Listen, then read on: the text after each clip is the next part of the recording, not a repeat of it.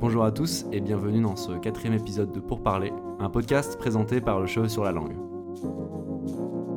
Cette semaine, nous recevons Hugo, Coline et Océane pour nous présenter Alpmune. Bonjour à vous. Bonjour. Bonjour. Et ce podcast sera présenté par moi-même, Paul Henri Fay et Oriane Bello.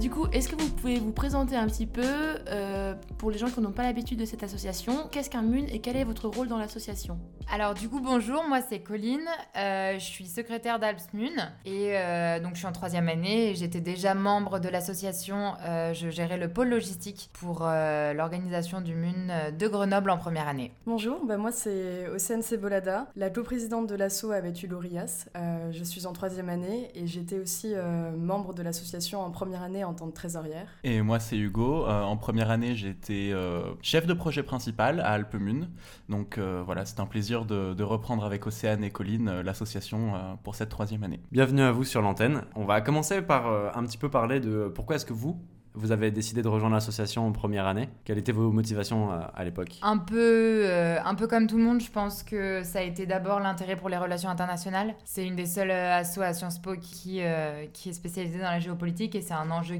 qui à Sciences Po nous touche un peu tous et du coup c'est pour ça que je m'y suis intéressée. Et puis après, quand on creuse un peu, on se rend compte qu'il y a des beaux projets derrière l'asso, des opportunités qu'on n'a pas avec beaucoup d'écoles et beaucoup d'autres assos. Moi aussi, c'est l'intérêt pour les relations internationales. Puis en 1e année, je pense qu'en fait, on avait tous hâte de découvrir la vie associative, quelque chose d'assez nouveau. Pour la plupart, au lycée, on ne sait pas trop ce que c'est. J'ai eu l'opportunité de candidater à la trésorerie, et donc j'ai trouvé ça assez intéressant de me dire que je pouvais vraiment m'engager dès ma 1e année dans le bureau d'une association, avec des gens qui me paraissaient assez sympas, et je pense que c'est important. Et, oui, totalement. Non, mais c'est vrai, ça joue beaucoup pour l'ambiance de l'assaut. Et puis, effectivement, j'étais vraiment très, très focus en fait sur tout l'aspect géopolitique, sur l'ouverture à l'international. Et comme disait Coline, justement, cet assaut nous donne l'opportunité en fait de partir à l'étranger à travers les MUN. On a eu l'occasion de partir en Suède ou au Royaume-Uni. Et donc voilà, ce sont mes principales motivations. Et il y a aussi le fait qu'on ait eu l'opportunité on fait des réunions en anglais. Et du coup, moi, c'est vrai que ça m'intéressait de progresser en anglais dans un autre cadre que le cadre scolaire. Ouais, et alors, parce que c'est pas très clair pour certains dans la tête, c'est quoi un MUN ? Alors, un MUN, donc ça veut dire Model United Nations. C'est simplement une modélisation, une représentation en fait du travail que font les Nations Unies en permanence avec les différents comités, les différents buts, les différentes composantes des Nations Unies. Le but c'est de mettre pendant 2-3 jours, de se mettre dans la peau d'un diplomate ou d'un représentant soit de pays, soit d'institutions internationales et de jouer en quelque sorte un rôle, donc ça peut paraître un petit peu enfantin comme ça, mais le but c'est vraiment de s'approprier les questions les plus importantes et les plus débattues au niveau des Nations Unies et à l'échelle du monde. Les questions qui vraiment sont les questions qui occupent toute la journée les diplomates, donc les guerres, les conflits économiques, résoudre aussi à l'échelle internationale tous les enjeux du monde contemporain, donc l'évolution de l'intelligence artificielle, tous ces projets-là. Et donc c'est vraiment très divers, on peut faire une centaine de MUN dans sa vie sans jamais refaire la même chose, parce qu'on représentera des pays différents, on rencontrera des gens différents, on débattra de sujets différents dans des comités différents. Donc c'est vraiment l'univers des MUN, c'est assez varié et c'est pas... on s'ennuie jamais. Parce que chaque MUN comporte un sujet différent ? Non, en fait, ce qui diffère, ce sera le comité qui nous sera attribué et le pays qu'on a. C'est ce qui fera la différence entre tous les MUN qu'on peut faire. Parce que, en soi, c'est une représentation de l'ONU. Donc, tant que les institutions ne changent pas, nous, l'aile de l'asso ne changera pas, le MUN ne changera pas. Mais du coup, quand vous êtes un MUN, vous représentez un pays. Et c'est un pays pour tous les MUN ou chaque MUN un pays différent ? Lors de notre participation à un MUN, on représente en fait un pays, généralement en binôme, mais c'est possible aussi de le représenter individuellement. On représente un pays en particulier dans un comité précis. Généralement, en fait, on nous affecte à un comité et on nous attribue un pays en fonction de nos préférences au départ. Après, forcément, il y a des nationalités qui sont un peu plus demandées que d'autres, n'est-ce pas ? mais voilà, je ne sais pas si j'ai bien répondu à la question. C'est très bien, merci. Ça se... passe comment concrètement un MUN quand on est sur place ? C'est-à-dire que, est-ce qu'on a une session le matin sur un sujet particulier et un autre l'après-midi? Comment ça fonctionne? Alors en fait, donc déjà on a notre pays et notre comité qui vont nous être attribués peut-être 1 ou 2 mois à l'avance pour qu'on puisse se préparer à faire des débats. Et ensuite, pendant le MUN, en général, on rencontre déjà le binôme qui représente le pays avec nous, parce qu'en termes généraux, ce sera quelqu'un d'étranger, ce sera un étudiant étranger. Le but, c'est d'arriver à une solution finale sur un seul enjeu. Du coup, il y a un chair, quelqu'un qui va animer un peu les débats pour faire progresser, mais on est sur une seule problématique. Du coup, pour faire partie d'un MUN, il faut une cotisation financière. Donc, combien ça coûte? Et quand on participe à 100%, est-ce qu'il y a une partie qui est subventionnée ou pas? Bon, a priori, on me laisse la parole en tant qu'ancienne trésorière, c'est ça? Du coup, cette année, en fait, justement, pour pouvoir participer à des MUN, il faut adhérer à l'association. J'aime bien la petite com. Donc, du coup, l'adhésion, en fait, s'élève à 5 € pour toute l'année. Je précise pour toute l'année, puisqu'il y a des personnes au Forum des Assos qui m'ont posé la question. Donc oui, c'est bien pour toute l'année et pas pour chaque événement. Sinon, je pense que ça fait beaucoup.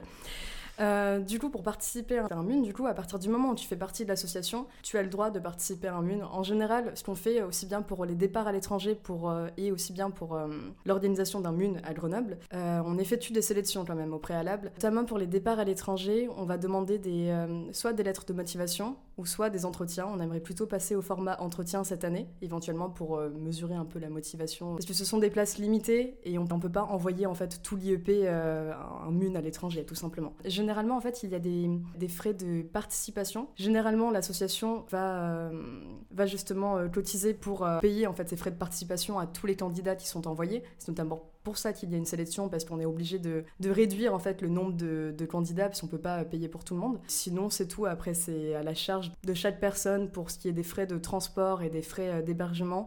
Nous, ce qu'on essaie de faire, c'est qu'on a justement des personnes qui vont se charger de ça, qui vont essayer de trouver justement le meilleur hébergement et le meilleur trajet possible pour faire le plus d'économies et pour qu'on puisse être tous ensemble. Et donc après, en fait, on tient informer les différentes personnes en fonction des préférences et on voit avec eux.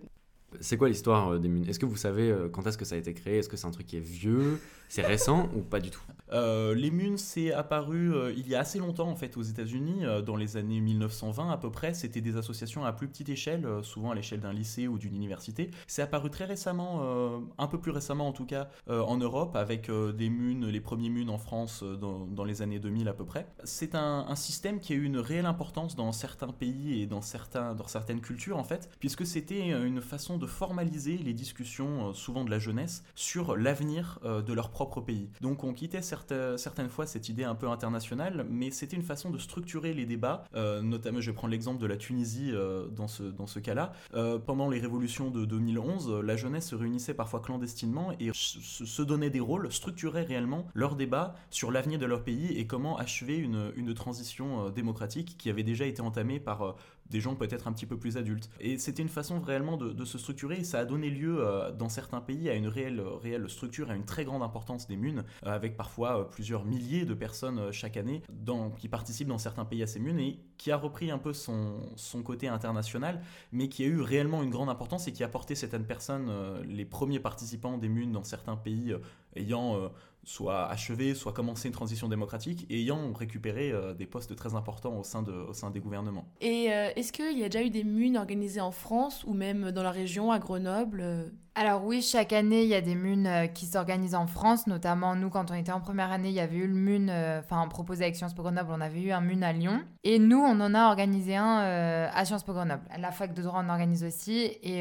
c'est vrai que c'était pas le premier qu'on a organisé à Sciences Po Grenoble, donc chaque année, on essaie de faire ça. Et quand vous organisez un MUN, c'est pareil, il y a des étudiants étrangers qui viennent exprès faire le MUN, ou c'est que entre les étudiants de Grenoble que ça se passe? Alors non, déjà, on appelle des étudiants étrangers, on fait de la com à l'international. Après, il y a des étudiants d'autres écoles de France qui viennent. Et on a aussi beaucoup d'ailleurs, pour la plupart des étudiants qui vont venir de Sciences Po Grenoble, ce sera des étudiants étrangers. Je pensais qu'il y avait une hiérarchie justement, donc les écoles qui plutôt sont au contact des étudiants. Ensuite, on a peut-être une hiérarchie supérieure avec la région, par exemple, qui permet de regrouper et de s'organiser. Ou est-ce que c'est vraiment quelque chose qui se fait entre contacts ? On sait que, je ne sais pas, vous êtes en collaboration avec les étudiants de la fac de Lille, je ne sais pas comment ça marche. Il y a une structuration qui est faite, mais pas du tout en fait en niveau. C'est simplement que les plus grosses écoles et les plus grosses villes vont organiser les plus gros munes. C'est eux qui vont un peu définir les agendas et qui vont définir un petit peu les dates. Les plus gros munes qui sont organisés en France sont organisés à Paris et Lyon aussi, ils ont une certaine importance. Mais il n'y a pas vraiment de hiérarchie, en tout cas pour le modèle européen des munes, puisque je vais reprendre l'exemple de la Tunisie, mais en Tunisie... Tu aimes bien la Tunisie, non ? Oui, mais je suis très ami avec l'ancienne présidente de l'association nationale des munes en Tunisie, et en fait ils ont vraiment une structuration qui font qu'il y a un bureau national qui va décider de l'organisation et de tout. En France, chaque association a sa propre indépendance, va pouvoir définir ses propres agendas, mais on est quand même obligé par les plus grosses organisations. Et en Europe, c'est le MUN de Londres.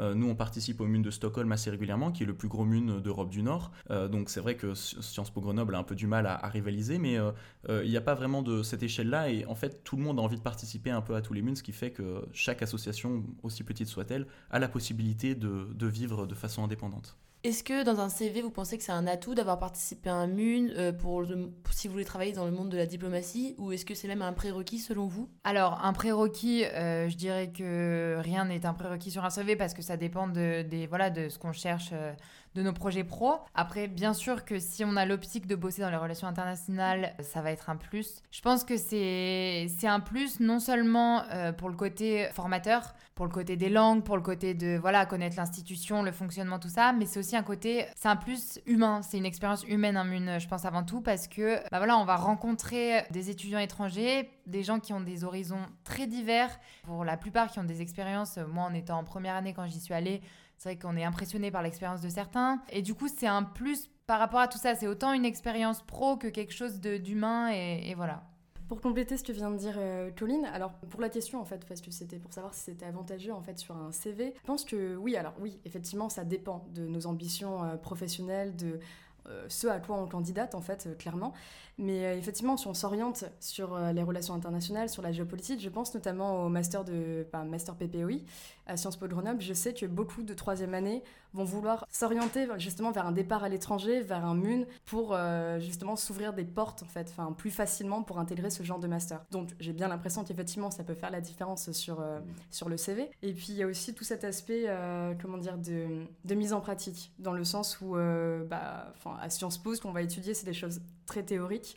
Et là, justement, on va pouvoir mettre en pratique, se mettre dans une situation où on va incarner un rôle, en fait. On va incarner un diplomate, donc il y a tout un aspect assez théâtral et que je trouve assez cool, justement, parce que pour une fois, on fait des choses concrètes, parce que durant le bachelor, c'est vrai que c'est un peu léger. Ouais, je rajouterais juste que ça montre aussi une certaine dynamique et une ouverture, parce que c'est vrai que du coup c'est une prise de risque de faire un MUN, de se lancer là-dedans, c'est une prise de risque individuelle, autonome, personne ne nous force, et du coup ça montre une certaine aussi autonomie. Le fait qu'on parle de la Tunisie, ça me fait penser, est-ce qu'il y a des frontières au MUN ou pas ? Parce que vous dites, donc ça vient des États-Unis, mais est-ce qu'il y a des étudiants d'Amérique latine ? Alors, c'est assez impressionnant. Pour prendre l'Amérique latine comme un exemple, comme un autre, bien évidemment. Bien c'est assez impressionnant, et pas forcément à notre échelle à Sciences Po Grenoble, de voir en fait à quel point les gens sont prêts à voyager pour participer à des MUN. Lorsqu'on participe aux grands MUNs internationaux, que ce soit à Stockholm ou à Londres, pour les plus impressionnants que j'ai fait, il y a vraiment des gens qui viennent des quatre coins du monde et qui quittent leur université pendant une semaine, vont faire du décalage horaire, vont demander un visa pour avoir le droit de participer à ces MUN, parce que réellement, il y a une volonté de certaines personnes de s'impliquer et d'en faire plusieurs par mois. Pour certaines personnes, ça fait partie de leurs études. On sait notamment une université de Zurich qui représente, qui participe en fait plusieurs fois par mois à des MUN, et ils sont envoyés, ça fait partie de leur cursus, envoyés pour participer à des MUN. Ils ont des entraînements, c'est compté dans leurs notes, et quand ils ramènent des récompenses, ça fait bien plaisir à l'université. On a beaucoup d'Américains qui vont venir, mais de plus en plus de personnes de pays du sud de l'Asie, par exemple Indonésie, Inde, vont venir participer à ces MUN-là, et vice-versa aussi, beaucoup de personnes vont se rendre dans des pays comme le Japon, ou en Amérique latine, ou dans le Maghreb, pour participer à des MUN. Et il y a vraiment beaucoup de voyages, et l'idée aussi c'est d'échanger en fait sur ces points de vue-là. Les personnes vont représenter souvent des pays qui leur sont proches culturellement, et ça peut créer un vrai choc culturel aussi par rapport à ça, c'est d'avoir une représentation des différentes cultures et des différents points de vue. Quelque part, à des moments, on sort du rôle qu'on le représente parce qu'on va vraiment représenter nos propres valeurs lors des discussions. Donc il y a une part de jeu, on va dire, de théâtralité, mais il y a aussi une part de compréhension et de confrontation réellement des cultures. Et du coup, vous nous avez dit qu'il y avait des étudiants du monde entier qui venaient au MUN, de tous les pays. Est-ce que vous pensez aussi d'ailleurs que les gouvernements peuvent encourager les étudiants à y aller pour avoir peut-être une bonne image du pays à l'international ? Alors, les pays dictatoriaux, non, puisqu'ils ont... On a beaucoup d'étudiants de Corée du Nord qui candidatent en ce moment.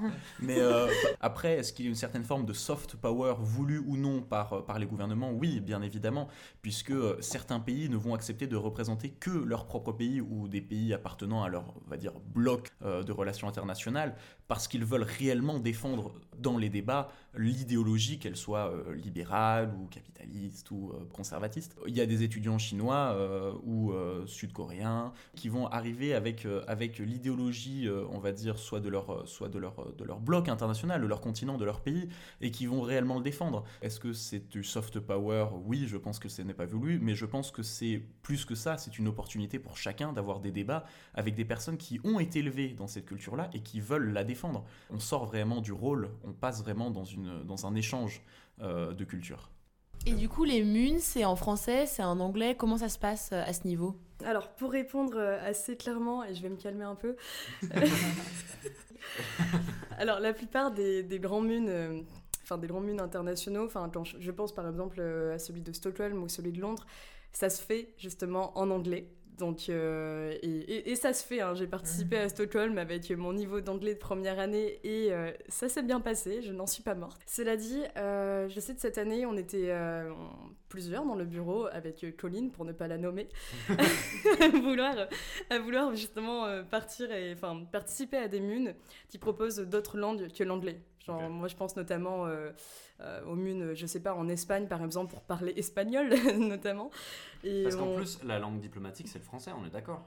Oui, donc, c'est le français, mais en fait, je sais pas, je pense que ça doit être, peut-être Hugo pourra m'aider par rapport à ça, mais je pense que pour une question peut-être pratique, pour la langue internationale, on va dire, eh bien, ça se déroule essentiellement en anglais, en fait. C'est-à-dire que c'est très rare d'aller à l'étranger et de voir des MUN en français. Alors, en fait, oui, historiquement, le français était la langue de la diplomatie, mais c'était aussi la langue d'une certaine élite, et beaucoup de pays cherchent à s'en distinguer de cette élite. Alors, le français a une place prépondérante dans toutes les organisations internationales, je pense notamment au Secrétariat Général des Nations Unies, qui a deux langues officielles, l'anglais et le français, mais sur des questions plus pratiques, sur la conduite réelle des débats, aujourd'hui ça va se passer en anglais, et c'est aussi une certaine forme d'émancipation d'anciens pays qui ont été colonisés et qui aujourd'hui ont le français soit comme langue de vie, soit comme langue officielle, mais qui cherchent aussi à s'en distinguer et à utiliser plutôt l'anglais afin de prendre ses distances. Alors l'anglais, c'est pas forcément une langue qui n'a pas d'histoire coloniale, mais au moins c'est une langue qui est tellement universelle qu'au final elle peut se distinguer de ce passé-là. Après, il y a aussi beaucoup de discussions qui ont lieu dans d'autres langues, et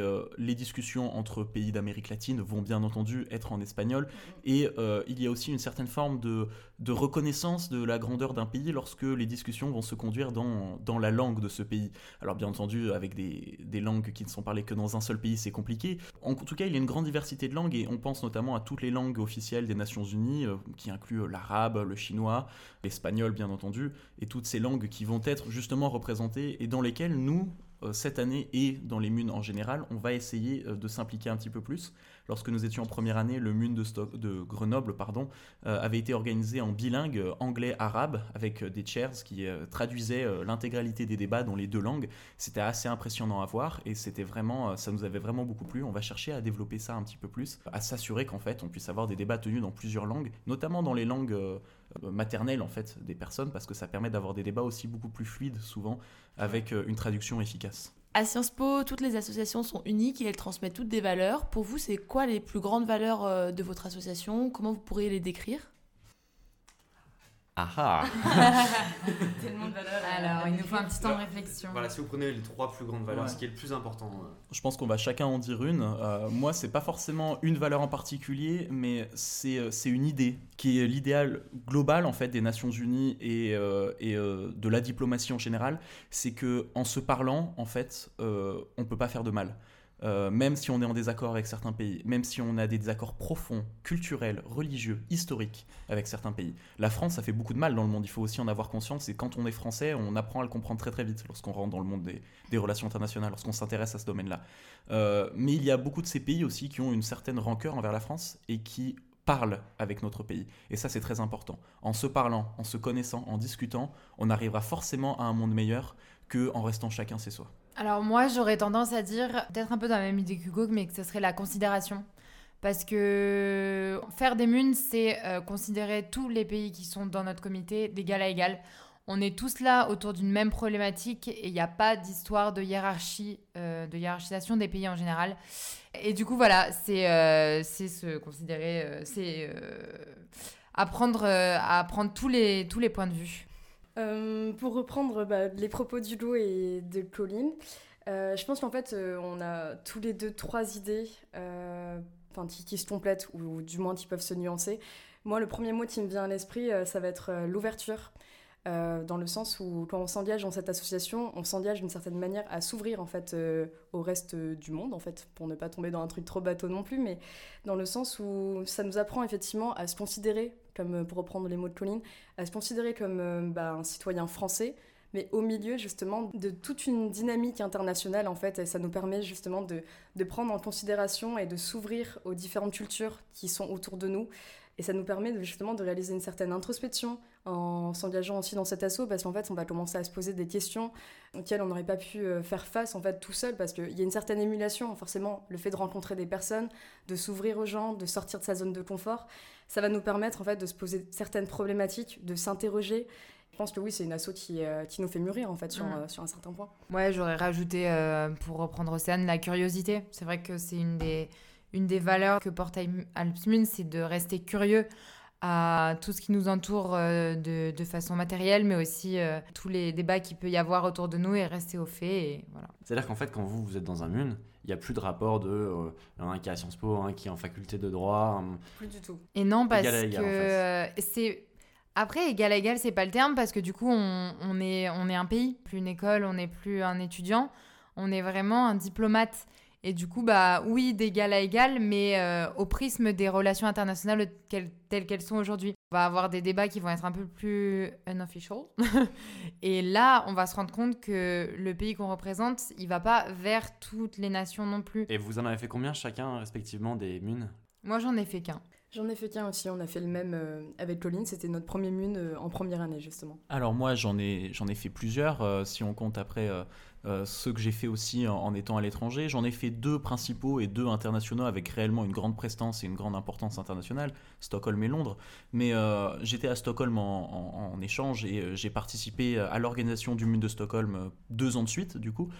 En fait, autant que de participer, en organiser, ça permet déjà de se renseigner, parce qu'il faut bien écrire les scénarios, il faut écrire les sujets sur lesquels les personnes vont débattre, et donc ça permet aussi de développer exactement les mêmes compétences, à la fois en savoir sur quels sont les enjeux du monde. Il faut toujours se tenir au fait de ce qui se passe dans le monde pour développer ces sujets, mais aussi développer toutes les autres compétences qui sont de savoir parler, de savoir débattre, de savoir se structurer aussi, parce que organiser des projets qui vont réunir 300, 400 étudiants, parfois beaucoup plus, pour les plus grands MUN du monde, dans un même endroit et s'assurer que tout se passe bien dans leur débat, que tout le monde reste calme aussi, que tout le monde ait à manger, que tout le monde puisse trouver son logement, c'est une organisation titanesque qui demande des moyens énormes. Et donc en fait, à la fois en organisant les MUN, mais aussi en participant, on développe des compétences et des connaissances qui sont assez impressionnantes et assez similaires. Est-ce que vous pensez pouvoir toujours organiser des événements, aller à l'étranger ? Comment ça va se passer ? Alors déjà, on a des projets avec Le Cheveu sur la Langue. Je vous le dis, c'est l'idée qui me trotte derrière la tête. Non, c'est que je laisserai mes collègues parler de ce qu'on veut faire par rapport aux projets qui avaient été faits avant. Mais c'est vrai que là, moi, j'étais plus dans une optique de me dire qu'il faut réinventer des façons de faire marcher les associations et pas forcément se coller au schéma qu'on a pu faire les années précédentes. Et du coup, c'est vrai que on va s'orienter vers des choses qui seront plus en ligne. Et on avait pensé faire des projets avec Le Cheveu sur la Langue. Pourquoi pas faire des rubriques, je sais pas, tous les mois pour faire un journal géopolitique avec des étudiants qui seraient intéressés par un débat et voilà, lancer un débat chaque mois. Ça serait un super projet. Voilà, c'était l'idée. Pour compléter ce que tu viens de dire sur la part un peu plus journalistique avec les cheveux, justement, on pensait récemment aussi peut-être à rajouter comme une newsletter, enfin où on fait un peu comme la newsletter de l'AFNU. Bah, justement, on cherche quelqu'un en ce moment qui pourrait se charger de ce domaine-là, enfin, une personne assez curieuse qui aime bien se documenter en fait sur l'actualité géopolitique des relations internationales et proposer justement aux différents, aux étudiants de Sciences Po un petit récap de l'actualité, des petits articles sélectionnés en fait au préalable, et donc ça pourrait être très très sympa, c'est un projet. Sinon, moi je pense directement au café débat, je pense que c'est vraiment celui que j'affectionne le plus. On est en pleine préparation justement de notre premier café débat, je dois en discuter. On a une date ou pas ? Pour le moment, non, c'est confidentiel. On est en pleine discussion avec notre trésorière, donc on attend. Mais dans tous les cas, ça se fera parce que c'est quelque chose qui permet justement de rendre l'association un minimum dynamique et pouvoir interagir avec vous. Alors, c'est vrai qu'on a essayé de s'adapter aussi, mais on a quand même essayé de conserver les projets principaux, à savoir les MUN à l'étranger et le MUN de Grenoble. C'est vrai que ces restrictions, elles sont importantes et il faut les prendre en considération, mais on a aussi envie de se dire qu'il y a toujours certains pays dans lesquels il est possible de se rendre, et on est en préparation en ce moment des premiers MUN, des premiers départs à l'étranger ce semestre, qui sont encore possibles. Alors bien sûr, il ne faudrait pas que la situation évolue de façon trop importante, mais il y a encore des possibilités de partir, et vraiment on se penche de façon très sérieuse dessus afin de regarder et peut-être partir à Madrid au premier semestre ou dans d'autres destinations, peut-être les Pays-Bas. On est en train de regarder ça, mais on est aussi en train de s'intéresser beaucoup plus aux MUN en France parce que c'est plus simple dans le cadre de ces restrictions. Mais tout aussi intéressant. C'est tout aussi intéressant de se rendre en France parce qu'on a aussi des débats assez riches et on a des très bons diplomates en herbe en France, et on essaye on va essayer en fait de favoriser, si on ne peut pas se rendre à l'étranger, de favoriser ces MUN en France, avec notamment un projet de MUN entre IEP et c'est notre petit projet, c'est notre petit projet de l'année, et on va essayer de le porter. On aimerait lancer justement la première édition, faire comme un petit crit. Spoiler alert. Inter-IEP justement, on verra, parce qu'on n'a pas non plus envie de fermer et que ce soit entièrement entre sciences pistes en fait, on n'a pas envie de tomber dans ça non plus, mais justement pour avoir, et on pourra concilier les prochaines générations pour voir si on maintient un MUN avec Sciences Po de Grenoble qui est ouvert à tout le monde et à l'étranger, parce que c'est aussi ce qu'on cible en fait, une audience internationale tout simplement. Mais c'est vrai que là, cette année, on était particulièrement chaud pour organiser la première édition d'un nouveau projet inter-IEP. Super, merci beaucoup d'avoir répondu à toutes ces questions, c'était hyper intéressant. Est-ce que vous voulez nous faire un petit mot de la fin, un big up, un truc ? Moi, c'est pas forcément un big up, mais j'ai plus envie de m'adresser à tout le monde, tous les étudiants de l'IEP, en leur disant que souvent c'est la timidité qui va les empêcher de venir, en se disant que finalement leur parole elle compte pas, ou qu'ils ont peur de parler en anglais, ou qu'ils ont peur de pas avoir un avis suffisamment pertinent pour se prononcer sur ces questions. On a tous un avis à donner, votre parole c'est une arme, la parole c'est, pour reprendre les mots de Bertrand Perrier, la parole est un sport de combat. Et en fait, c'est important aussi de se positionner sur les enjeux nationaux, ça l'est, parce qu'on est une jeunesse qui a besoin de se prévaloir de ces enjeux, c'est notre avenir, mais il y a aussi beaucoup d'enjeux qui devront se régler de façon internationale. Le changement climatique ne se combattra pas à l'échelle nationale, et donc j'incite vraiment tout le monde à se poser les bonnes questions sur comment collaborer entre pays, comment se connaître entre nations va nous permettre de résoudre les gros enjeux du 21e siècle. Et merci à tous, c'était vraiment super intéressant, on a appris plein de choses, on espère vous revoir bientôt et... Merci. Première expérience radio, c'était pas mal. Et puis retrouvez-nous la semaine prochaine avec des clics cette fois-ci. Merci de l'invitation, au revoir. Merci beaucoup, au revoir.